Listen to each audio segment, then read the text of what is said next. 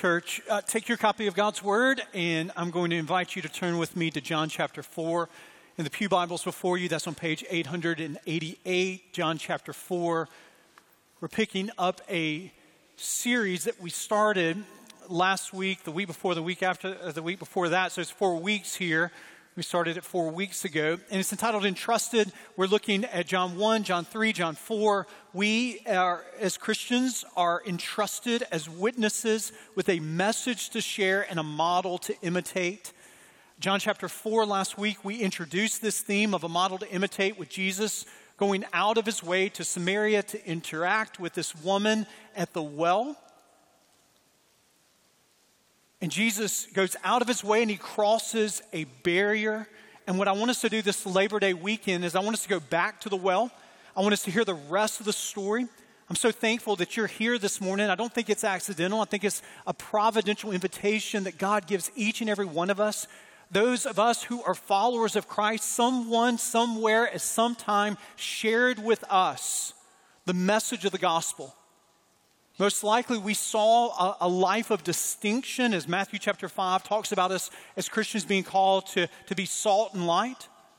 But someone, somewhere, at some time introduced you to the message of Jesus, pointed you past them to him. And we are entrusted as witnesses.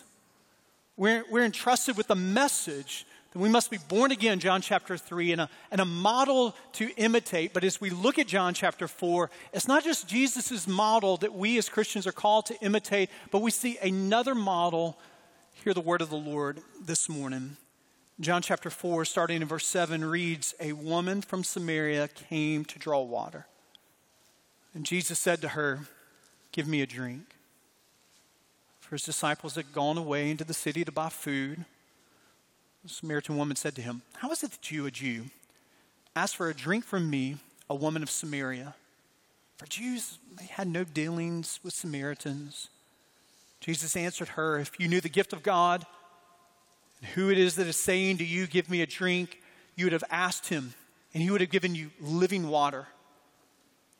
The woman said to him, "Sir, you have nothing to draw water with, and the well is deep. Where do you get that living water? Are you greater than our father Jacob? He gave us the well and drank from it himself, as did his sons and his livestock." Jesus said to her, Everyone who drinks of this water will be thirsty again.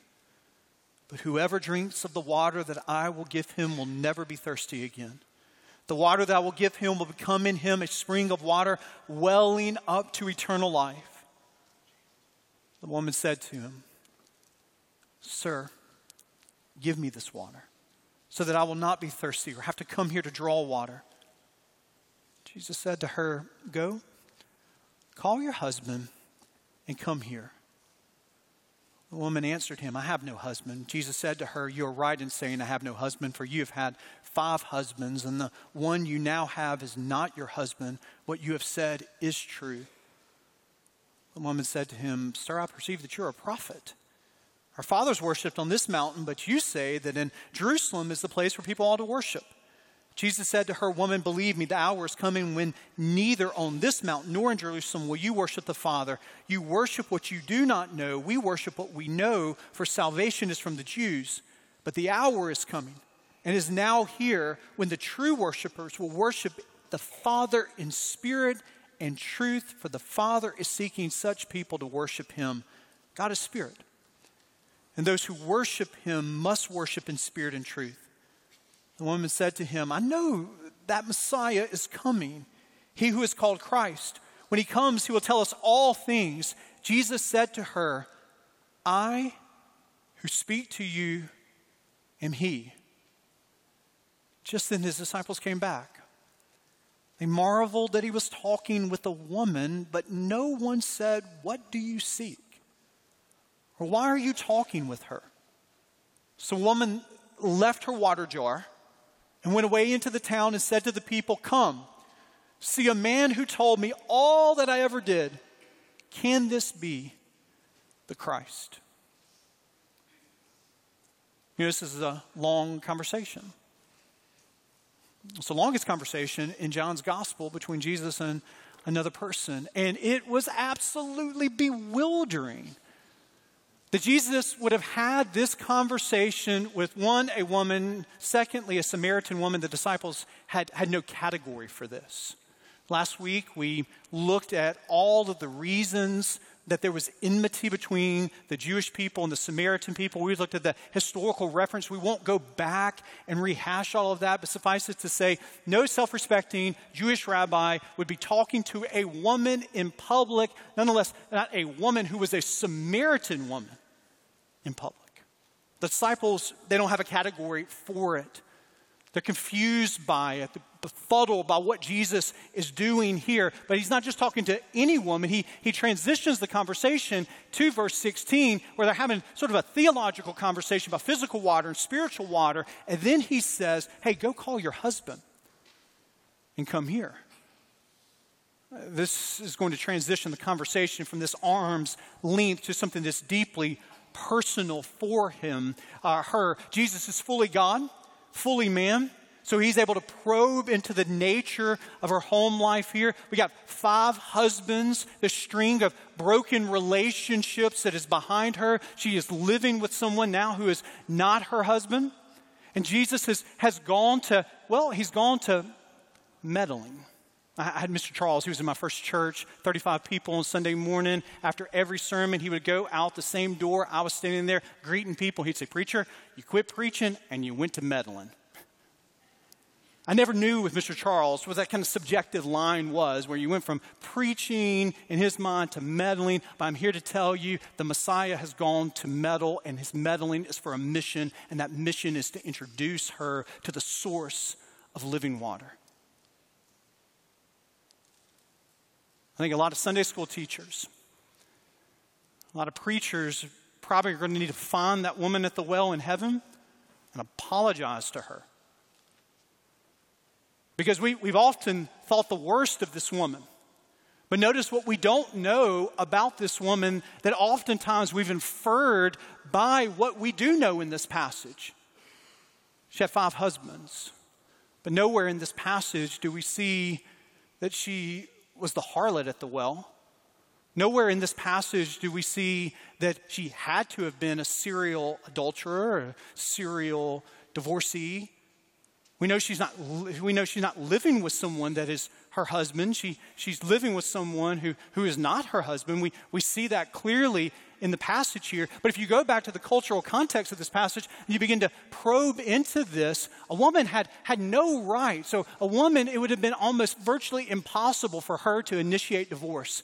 It would have been relatively easy in that culture for a man to divorce his wife. And so when we look at this passage with that insight, we could have 5 times that she was abandoned by her husbands. We don't know, she could have been widowed by some of her husbands. You don't have to read Nathaniel Hawthorne's Scarlet Letter to know that people are giving scarlet letters, and she has got a scarlet letter upon her. There's no doubt about that. But while we don't know all the details of her behind the scenes past, what we do know is that when she gets to the well, she's got a PhD in pain. We don't know all the details, but by the time she gets to the well, she has got a lifetime achievement award of hurt. And do not miss this, that in John chapter 3, Jesus has a conversation with a religious leader, the leader of leaders, a Pharisee, probably a member of the Sadducees, Nicodemus. He is a teacher of the Jewish people, and Jesus says to him, you must be born again. And he comes to this woman with pain in her background, hurt in her background, and he comes to her and he offers her what she cannot receive with any of those previous relationships, and what she can't receive is true satisfaction, true living water. And your details are not these details, but I do want you to hear the heart of our Savior. is a heart that goes out to the people who wish that they could rewind and redo some things in their life. The heart of the Savior is a heart that goes to people, maybe like you this morning, that woke up, and when you woke up as the alarm was going, the first thing that came to your mind was, how did I get here? Could you imagine this woman, with all of the details that we do not know, waking up saying, how did I get here? And the here is now looking into the eyes of Jesus. And her initial reflex is to do what? To divert the conversation. I mean, it's hard. It's hard to have someone probe so deeply into you. So she wants to introduce this sort of theological controversy as a rabbit. She wants Jesus to chase down this rabbit. Hey, you Jewish people say you got to worship in Jerusalem. We've got a mountain here in Samaria. We as Samaritans, we worship there. Which one is it going to be? And do not think that this tendency to deflect when we have conversations that are spiritual conversations, when you have a conversation that intersects around something of tremendous importance, and especially when it comes to things that are very deep to us, that the same temptation to deflect still lives on. To introduce this kind of theological rabbit. I remember the second church I was pastoring, one of our church members who was old enough to be my grandmother called me and said, Pastor David, I want you to come to my house. My husband hasn't been to church in about 40 years. I want you to come over here and convince him to come to church. Yeah. That was tough. He wasn't really ready. I mean, he was really kind. He was really nice.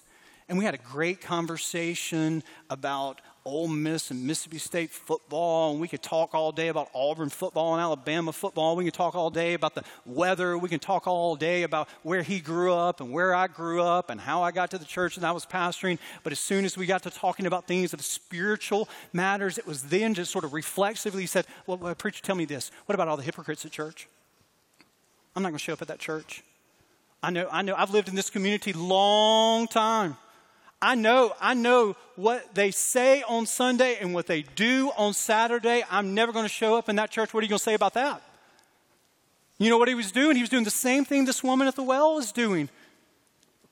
And the deflections, they change. Hey, what about all the different denominations? What about all the different Bible translations? There is going to be a time when you press into a conversation, and a conversation around spiritual matters, a conversation around the gospel, where there is sort of this real temptation to deflect from it. And notice that Jesus, he gives us a model of what to do. She's asking a where question, and Jesus, he just goes above her question with a who and a what.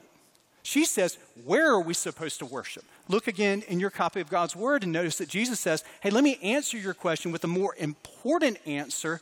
And your question is where, but let's talk about who. Let's talk about the who of worship. Verse 21, we worship God the Father. God the Father is spirit. How do we worship? Verse 24, we worship in spirit and in truth. You're asking a where question.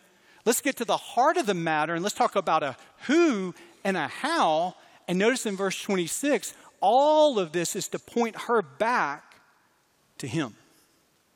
So all this meddling has a mission. And that mission is to introduce this woman with a parched soul to the living water that only the Messiah can provide. Verse 26, I who speak to you am he. It's kind of convoluted in the English. This is the English Standard Version. But it captures a little bit of the nuance of this passage. You are supposed to hear, I am, I am, I am. These are echoes of the Exodus narrative. These are echoes of Moses. These are echoes of Moses saying, I've got to go back. I've got to go back to Egypt. And they're going to ask me, who sent me to tell Pharaoh to let the people go? And God says, I am. And here we have Jesus saying, I am. I who speak to you am he. So here we have Jesus that shows up on the scene.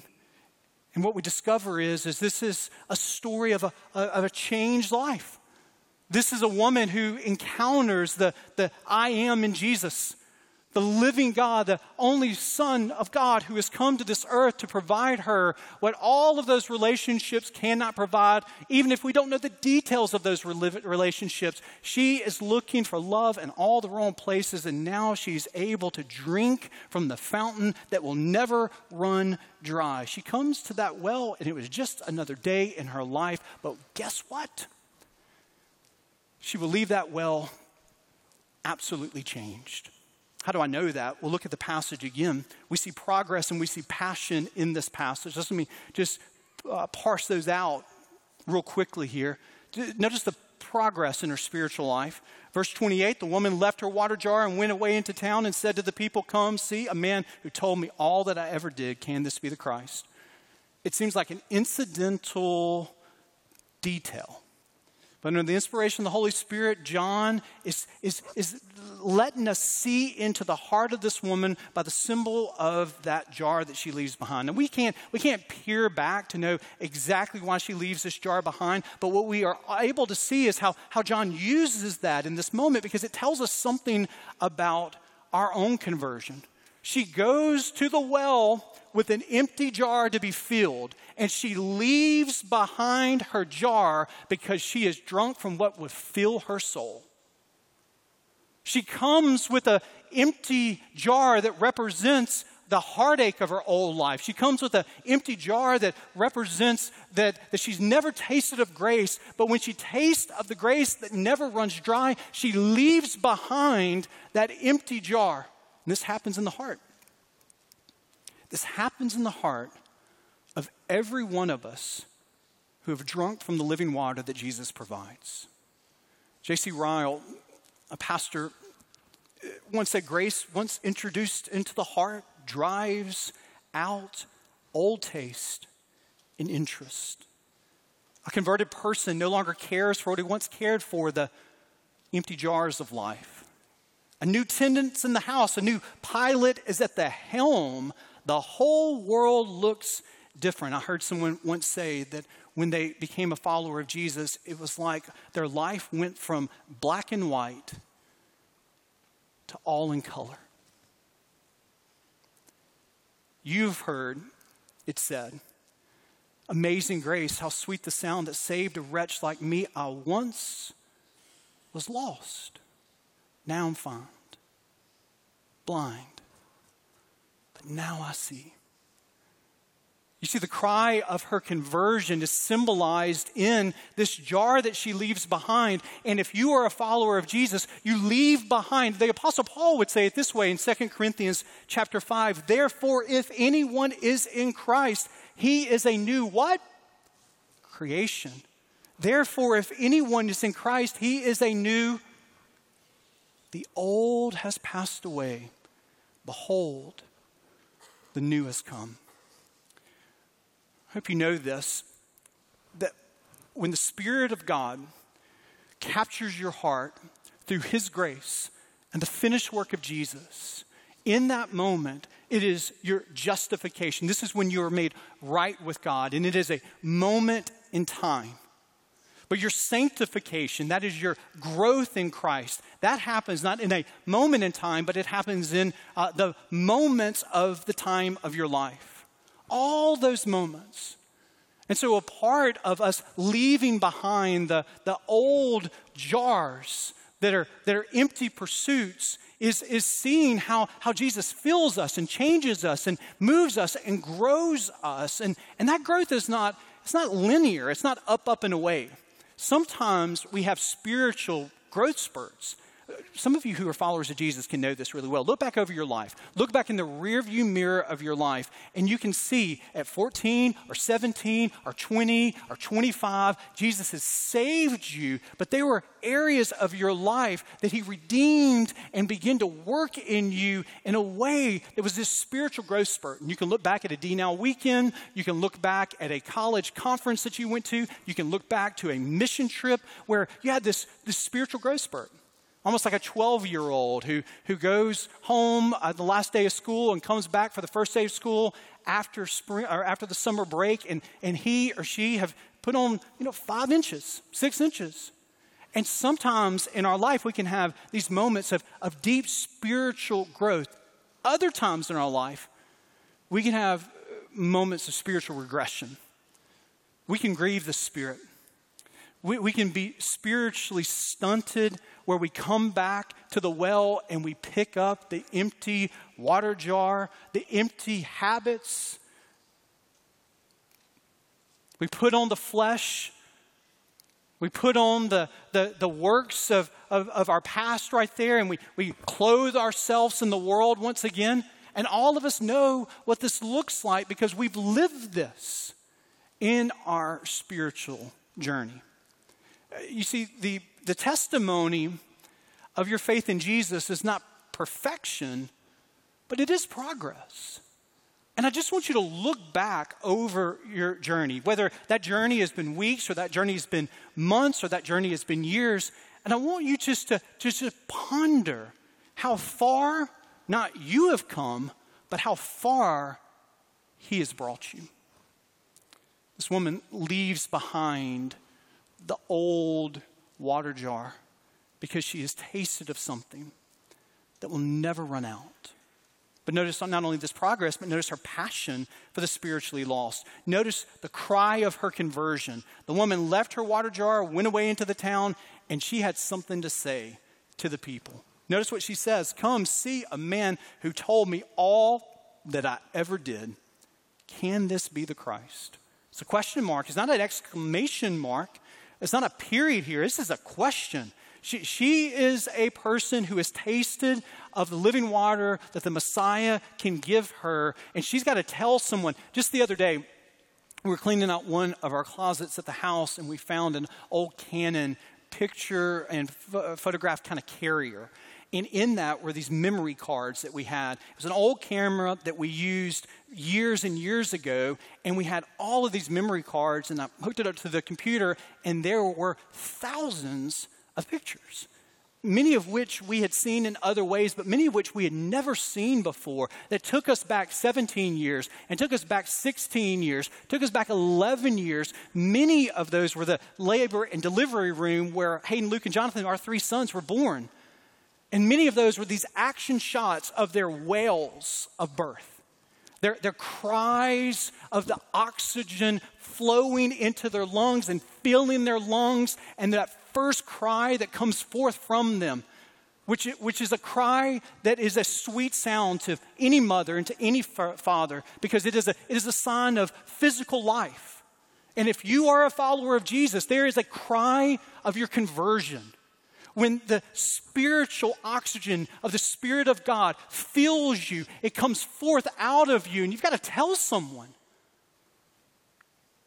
You can't contain that. A part of the authenticity of our conversion is this cry of conversion. Call it a confession of faith, call it a profession of faith. In this Baptist church that you're sitting in here, it's one reason we have the baptistry before us. It's one reason that we baptize people, as a way for them to cry out. As they're buried with Christ in baptism, as they're raised to walk in newness of life. It is a sermon that they're preaching without words, as they identify with Jesus in His model, in His example, but also symbolically we're able to show friends, family members, believers, what Christ has done. Is they once were blind, now they see. Once were lost, now they're found. But the cry of conversion is not just a cry of baptism. It is a cry that goes forth as we tell people, something has happened to me. There is something different. I am not the same. I don't have it all figured out. This woman at the well doesn't have it all figured out. If you look, this is not a theologically robust statement that she's giving. She is saying, "Can this be the Christ?" The early apostles and the early church fathers are not going to pull upon her to draw out the Apostles' Creed. No, these are not the words. She is still in motion. She is still figuring out what has happened to me here. Who have I encountered? But notice her words are honest, and they're a heartfelt, simple declaration of what she's experienced, and it is an invitation. Come and see. Come and see. He has told me everything I've ever done. And it is a really good reminder to all of us that are in this room who are followers of Jesus, who sometimes are paralyzed by an over-analysis of everything we think we need to have in order to be able to share our faith. There's some of you in this room that you're paralyzed with fear, thinking to yourself, I can never have a gospel center conversation with someone because, well, what if someone asks me, what about how we got our Bible? What about all the different denominations? What if someone asks me a question that I don't have an answer to? I don't have an answer to the problem of evil here. I surely couldn't share with someone what Christ has done in my life. Notice this woman feels none of those hesitations. Notice that something has happened to her. She is drunk of the living water, and the natural expression of that is to go and tell. And notice the response of this. She tells an honest story that's her story, that is Jesus-focused. And many Samaritans, verse 39, from that town believed in him because of the woman's testimony. We need to dust off that word. Some of you grew up in traditions where you would have Sunday evening services and people would get up and they would share their testimony. They would, in the words of John Newton, that great hymn writer of Amazing Grace, they would tell the story of how Jesus captured their hearts and the amazing grace that they had drunk from, that living water, and they would tell those stories. It's one of the reasons that we're sharing stories at the end of each of these messages, is so that you can just hear anew and afresh that the God who has captured the heart of this woman is a God who is still in the business of capturing sinners' hearts and offering to any parched soul that is in this sanctuary a living water that if you drink from it, you will never thirst again. And there are all types of options that are on the market to say, hey, drink of this and drink of this and drink of this and this will satisfy. But I'm here to tell you, as this woman will tell you, that there is only one water that will satisfy your deepest thirst. There's only one water that you can drink from, and that is the living water of Jesus Christ that will never run out, that has no expiration date on it. And it goes out to any and every person that is here, no matter your background, no matter your past, no matter your religious achievements or your failures, quote unquote, in life. He goes for you. He is here for you. And this woman tells the message, he told me all that I ever did. So when the Samaritans came to him, they asked him to stay with them. And he stayed there 2 days, and many more believed because of his word. Verse 42, they said to the woman, it's no longer because of what you said that we believe, for we have heard for ourselves, and we know that this is indeed the Savior of the world. There's an old missionary from the early 20th century. His name is D.T. Niles, and I love his definition of just sharing your faith. His definition of evangelism is one beggar telling another beggar where she found bread. It's one beggar telling another beggar where he found bread. A couple months ago, Brian Howard, our student minister here at Dawson, along with Aubrey Johnston and Ben Hewitt, our student associates, they were doing a training for mission trips that we were taking to Ecuador and then to Wales. And they introduced me to something that I think is really helpful to my own journey of sharing my testimony. Sometimes we need some handrails. Where do we get started with this? And they introduced me to something that was just called a 15-second testimony. How do we tell people what Jesus has done in our life? How do we, like this woman at the well, share an honest story that points people to Jesus? In 15 seconds, 2 descriptions of you before Christ, 15 seconds, 2 descriptions of you after Christ. We'll go something like this. Before There was a time in my life where I was insecure and looking for acceptance in all the wrong places. But I placed my faith in Jesus, and I have a peace and a confidence in who I am in Him. Do you have a story like that? Just two descriptions. You before, you after, and a simple invitation. Come and see. But don't just take my word for it.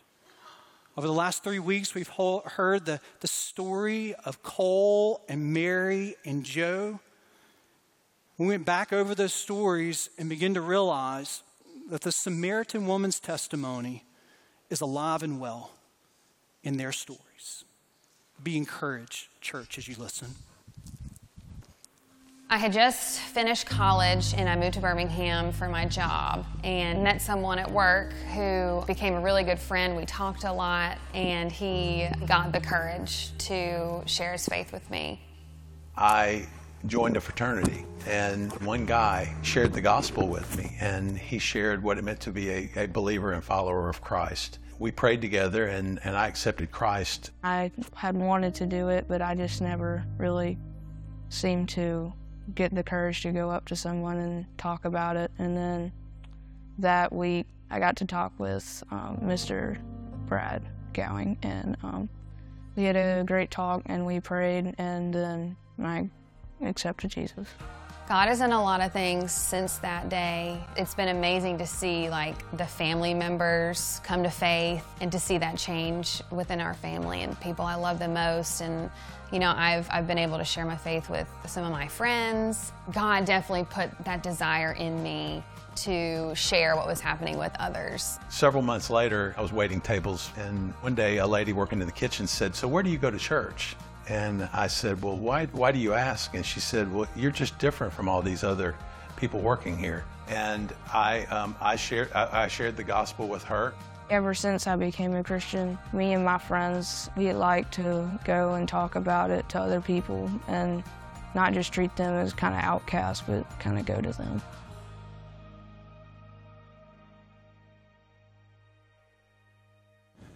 If you are a follower of Jesus in this sanctuary, it's because of the grace of God that has captured your heart.